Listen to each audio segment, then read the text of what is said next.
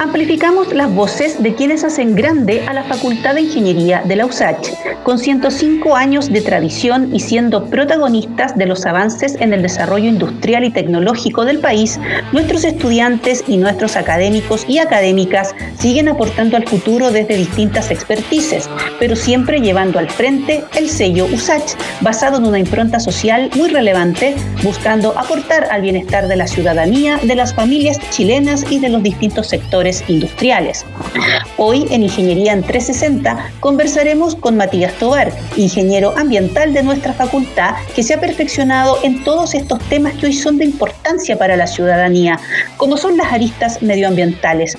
Matías hoy es el encargado de sustentabilidad de la Fundación Chilenter y con él vamos a compartir este espacio conversando de la ingeniería, pero también del desafío medioambiental. ¿Cómo estás, Matías? Bienvenido al programa y muchas gracias por estar con nosotros. Muchas gracias a ustedes por la invitación. Quería partir conversando sobre la fundación. Don, cuéntanos eh, dónde, dónde trabajas y, y qué es lo que hacen en la fundación para cooperar con la arista medioambiental. Yo trabajo actualmente, como bien dijo, en Fundación Chile Enter, que es una fundación dedicada al reciclaje de electrónicos, pero tiene una componente un poquito más social, por decirlo de una forma, porque aparte de reciclar, se reacondicionan equipos antiguos y estos se donan mm, de vuelta a eh, colegios o establecimientos educacionales a lo largo de Chile. Y esto es, tiene un sentido de reducción de brecha digital a la vez de eh, temas sustentables de reducción de residuos. Queríamos eh, eh, expandir un poco más la, conversación y conocer tu punto de vista. Eh, sobre lo que ha pasado este año con, con, el tema medioambiental. Fíjate que en 2019 Chile se fijó la meta de incrementar en un 60% el reciclaje de envases y embalajes plásticos. Para 2025, según la ministra Schmidt, se esperaba que el 100% de los envases plásticos fueran reutilizables o biodegradables. Pero ¿qué pasó? Llegó el COVID, no tuvimos COP25, tampoco tuvimos los acuerdos, al contrario, no hemos podido suscribir algunos acuerdos que se están demandando para eh, fortalecer eh, realmente el compromiso con, con la solución a, estos temas. Y el COVID lo, lo, complejizó todo porque hemos tenido un aumento explosivo del delivery y el auge absoluto de las mascarillas y guantes de plástico. Eh, ¿Cómo estás observando tú esta realidad como ingeniero ambiental? ¿Como un retroceso o como una oportunidad?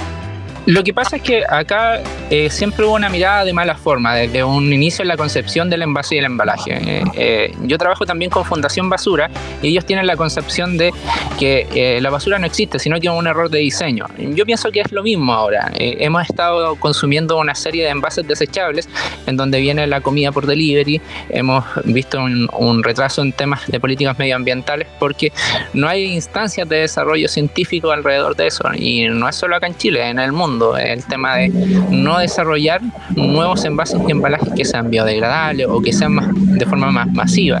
Entonces no hemos visto enfrentados a, a esos temas últimamente y no hay una solución directa porque todo está en pañales aún acá en el país. Queríamos volver un poco a conversar sobre la Fundación Chilenter, Matías. Hay iniciativas que sin duda ustedes tienen desde su impronta, desde la esencia de la Fundación, de bienestar social. Pero este año eso se agudizó, porque la realidad de, de tantas familias de no poder acceder a un computador para que sus hijos eh, pudieran conectarse a clases, eh, li literalmente interrumpió el proceso de aprendizaje. ¿Qué iniciativas nos puedes comentar al respecto en que a lo mejor toda la comunidad que nos está escuchando pudiera colaborar? Eh, en particular, este último trimestre del año hemos desarrollado iniciativas con dos bancos en particular, en donde se, se, le llaman instalación de laboratorios digitales. Y estos bancos han apadrinado ciertos colegios y han entregado sus equipos para que nosotros los reacondicionemos y esos equipos se han entregado precisamente a niños en situación de vulnerabilidad que no tienen acceso a estos computadores y a, a través, porque como nosotros somos fundación, no recibimos eh, un aporte directo de nadie, sino es de precisamente estos privados. Ellos financian esta parte y han eh, logrado financiarse al menos tres laboratorios digitales en el último trimestre, en, en esta parte del año que ha sido bastante complicada y eh, ha sido bastante beneficioso. Y ahora, sin ir más lejos, con uno de, estos bancos estamos en un proceso de reacondicionamiento de casi 500 equipos que el próximo año van a ir precisamente a colegios vulnerables de la región de eh, de Valparaíso y Metropolitana. Entonces, estas iniciativas están siendo impulsadas por privados y a la vez por público, y eso da gusto. Es una serie de iniciativas que se han ido desarrollando de mejor forma. Bueno, ahí tenemos un muy buen ejemplo de cuando el vínculo público-privado eh, real, es real, eh, se cumplen objetivos y se beneficia a una gran cantidad de, ciudadanos y en este caso niños, que es tan sumamente importante. Eh, ¿Ustedes cómo llegan a esos colegios vulnerables? ¿Tienen algún tipo de convenio? Ahí cómo, cómo se puede discriminar este colegio sí y este va después. Inicialmente nosotros tenemos un convenio con el Ministerio de Educación. Ese es el primer convenio que tenemos, que alrededor de 4.000 equipos o un poco más al año son distribuidos por todo Chile a estos colegios vulnerables. Estos colegios postulan a través de una plataforma que pone el Mineduc cada año y ellos pueden postular de 10 hasta 40 equipos dependiendo de las necesidades tecnológicas que ellos tengan. Entonces ahí eh, Mineduc nos envía una guía de nosotros a dónde tenemos que llevar y se entregan precisamente estos equipos. La situación de vulnerabilidad de estos está basada en que obviamente deben ser públicos, municipales, mm, valga la redundancia, o eh, particular subvencionado. Esos son inicialmente. Ahora también tenemos instalaciones con privados que ahí eh, depende de ellos. Ellos deciden eh, cuál es el colegio que se va a padrinar. Ah, perfecto.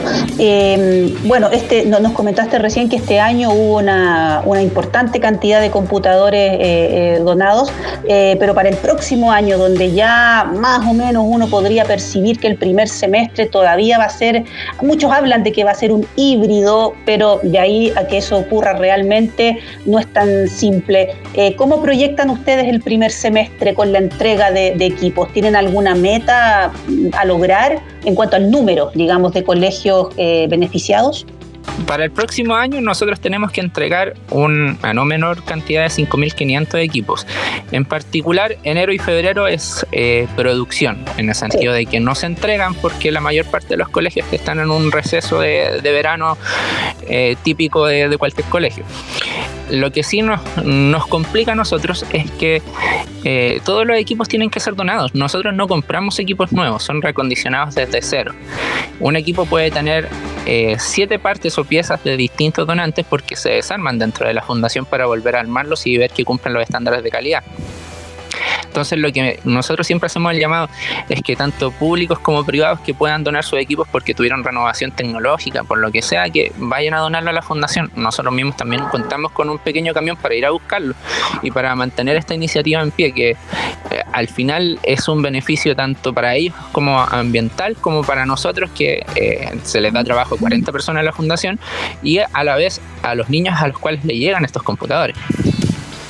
Claro, eh, bueno, eh, coméntanos a dónde se pueden comunicar. Bueno, hay una página web que me imagino tiene toda la información, pero, pero igual, ¿a dónde te pueden contactar las empresas, eh, tantos, tantas organizaciones que, efectivamente están pensando en una renovación de, equipo y, y, que ustedes le pueden dar un y le dan, de hecho, un segundo uso tan valioso?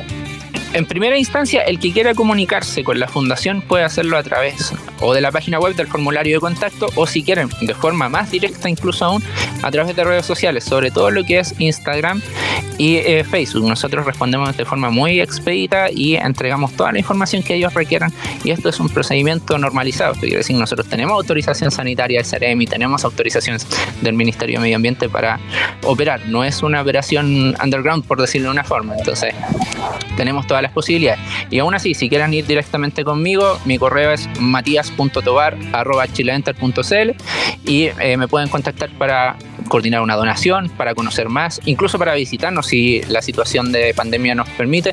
Nosotros tenemos una política de puertas abiertas y yo mismo los puedo guiar dentro de un recorrido de la fundación. En Ingeniería entre 360 estamos conversando sobre reciclaje tecnológico con Matías Tobar, encargado de sustentabilidad de Fundación Chilenter, una institución encargada de fomentar la educación y uso social de las tecnologías, construyendo capacidades para mejorar la calidad de vida de las comunidades que se encuentran en la periferia tecnológica, orquestando la recolección y transformación sustentable e innovadora de los residuos electrónicos. Em, Matías, en 2021 este concepto de la periferia tecnológica, ¿crees tú que va a ser aún más complejo de abordar? ¿Cómo lo visualizas? nosotros pensamos que en general lo que es obsoleto para algunos es muy útil para otros. En el sentido de, vuelvo a dar un ejemplo de los bancos, que son los principales donantes de tecnología para nosotros. Ellos declaran obsoleto un equipo cada dos años y ese tiene una vida útil de al menos cinco más que puede ser utilizado por un estudiante.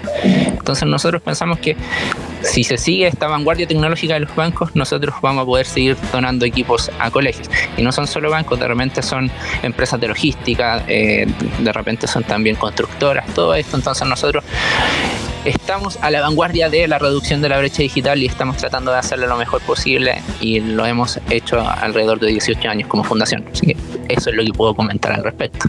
Y con todo este resurgimiento del plástico del que conversábamos hace un rato, em, y lo complejo también que ha sido fomentar el tema del reciclaje, existen muchas iniciativas de, reciclaje, pero como que al ciudadano común, como que le llega, ah, esto es otra responsabilidad más que tengo que asumir, por decirlo así, y, quizá ahí no, no, hay compromisos tan concretos. Eh, ¿Crees tú que se está reconfigurando el compromiso con la sostenibilidad? Claro, es que de partida uno tiene esa, e, ese pensamiento de que es más tarea para uno. Y sin embargo, nosotros igual promovemos eso, tenemos jornada de educación ambiental, no solo dedicada al, reciclaje electrónico, sino al reciclaje en general. Y si bien eh, nosotros tenemos una ley de responsabilidad extendida para el productor, también como ciudadano, como consumidor, debemos ser responsables. A esta altura ya hay puntos limpios y puntos verdes a no más de un kilómetro de cada casa en la región metropolitana. Y mm. un kilómetro es hablar mucho. Entonces hay lugares disponibles en donde uno puede hacerse cargo de sus residuos. No es solo responsabilidad de quien lo vende, sino de quien lo compre. Entonces no solo ser un comprador responsable, sino que hacerse responsable de, de lo que uno consume e ir al punto verde, punto limpio, depositar después los envases y embalajes. Y preferir claramente aquellos que son reciclables también. Claro que sí, eh, es muy interesante lo, que nos dices. Hoy es, más fácil, sin duda, eh, es, acercarse a, los distintos puntos de reciclaje y formarse también, ¿no es cierto? Es parte de, la responsabilidad de cada uno. Eh, saber cómo tengo que hacerlo y dónde puedo hacerlo. Ahora existe y está mucho más al alcance de todas las familias el, poder hacer una acción de reciclaje real. Em, en cuanto al reciclaje electrónico, eh, estamos en una era súper tecnológica, ¿no es cierto? Cada día están saliendo nuevos sensores, nuevas tecnologías eh, que van a ir sin duda fortaleciendo el término de reciclaje electrónico. ¿Crees que hay más oportunidades ahí eh, de seguir aportando al bienestar social? Sí, así es. O sea, nosotros, por ejemplo, eh, constantemente nos están contactando desde Europa, desde Estados Unidos, universidades, eh, instituciones similares a la, a la fundación, que están haciendo tareas iguales o yendo pasos más allá. Nos estamos constantemente alimentando de eso, porque claro, la, vanguardia tecnológica es muy fuerte. Cada año lanzan un teléfono de, de más alta gama, un equipo de más alta gama, y hay gente que tiene la disposición y los recursos para estar a esa vanguardia y se generan este recibo electrónico que nosotros lo podemos aprovechar. Nosotros el año pasado gestionamos 240 toneladas de residuos electrónicos, de los cuales no despreciablemente 10 toneladas de ellos fueron aportes de particulares, o sea, personas naturales que fueron directamente a la fundación a donar y el resto a eh, organizaciones como tanto públicas como privadas. Entonces, esto nos da un indicador de que la gente también se está poniendo en el reciclaje electrónico y se está haciendo cargo de sus residuos, no los botan más en la basura como comúnmente lo vemos. Claro que sí. Eres, ingeniero ambiental de nuestra facultad, Matías, del Departamento de Ingeniería Geográfica, que en su ADN tiene el vínculo con el territorio, el, ir a buscar el problema a las comunidades para dar una solución con innovación. Eh, podríamos decir que la ingeniería ambiental es más que nunca una carrera del presente, por supuesto, muy relevante, pero que también es una carrera que mira al futuro, por todo lo que tú nos estás comentando. ¿Cómo motivamos a más jóvenes para que se interesen, por un lado, por la temática medioambiental, pero también trabajar de ella desde la profesión, desde la ingeniería ambiental. Una de las grandes propuestas que tiene ingeniería ambiental dentro de ingeniería geográfica es precisamente lo que dices tú, la propuesta hacia futuro. No solo mirar el problema, sino que mirar la solución, ser parte de la solución y ser parte de un problema que está siendo muy frecuente ahora en Chile y en el mundo, que es el tema ambiental.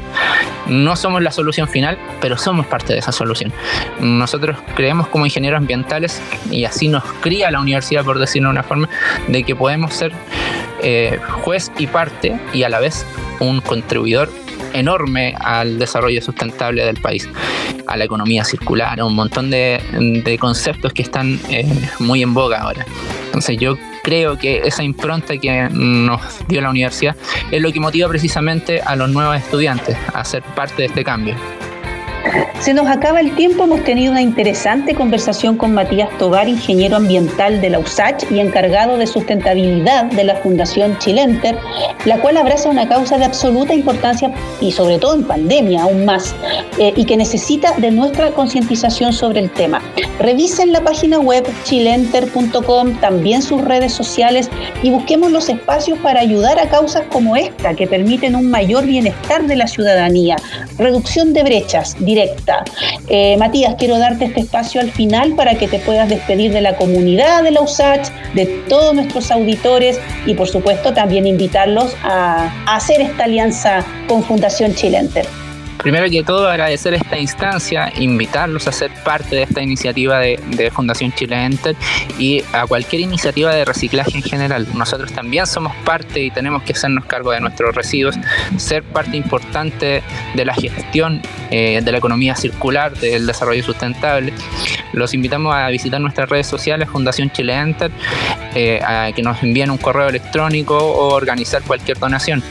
Eh, en particular, yo me siento muy parte del espíritu SACH porque yo mismo soy ahora docente vespertino eh, de la universidad, llevo cuatro años haciendo clases de gestión ambiental y eh, me dedico a precisamente esta promoción del reciclaje y de la sustentabilidad. Si ustedes quieren ser parte, como les había comentado, matías.tobar.chileenter.cl, ahí me pueden contactar o ir directamente a la fundación cuando la situación de pandemia lo permita. Nosotros lo recibiremos con puertas abiertas, todo lo que quieran preguntar, todo lo que quieran conocer, ahí estamos disponibles. Muchas gracias Matías, ingeniero ambiental de nuestra facultad, que hoy encabeza el área de sustentabilidad de Fundación Chilenter, donde le dan un nuevo valor a los desechos tecnológicos.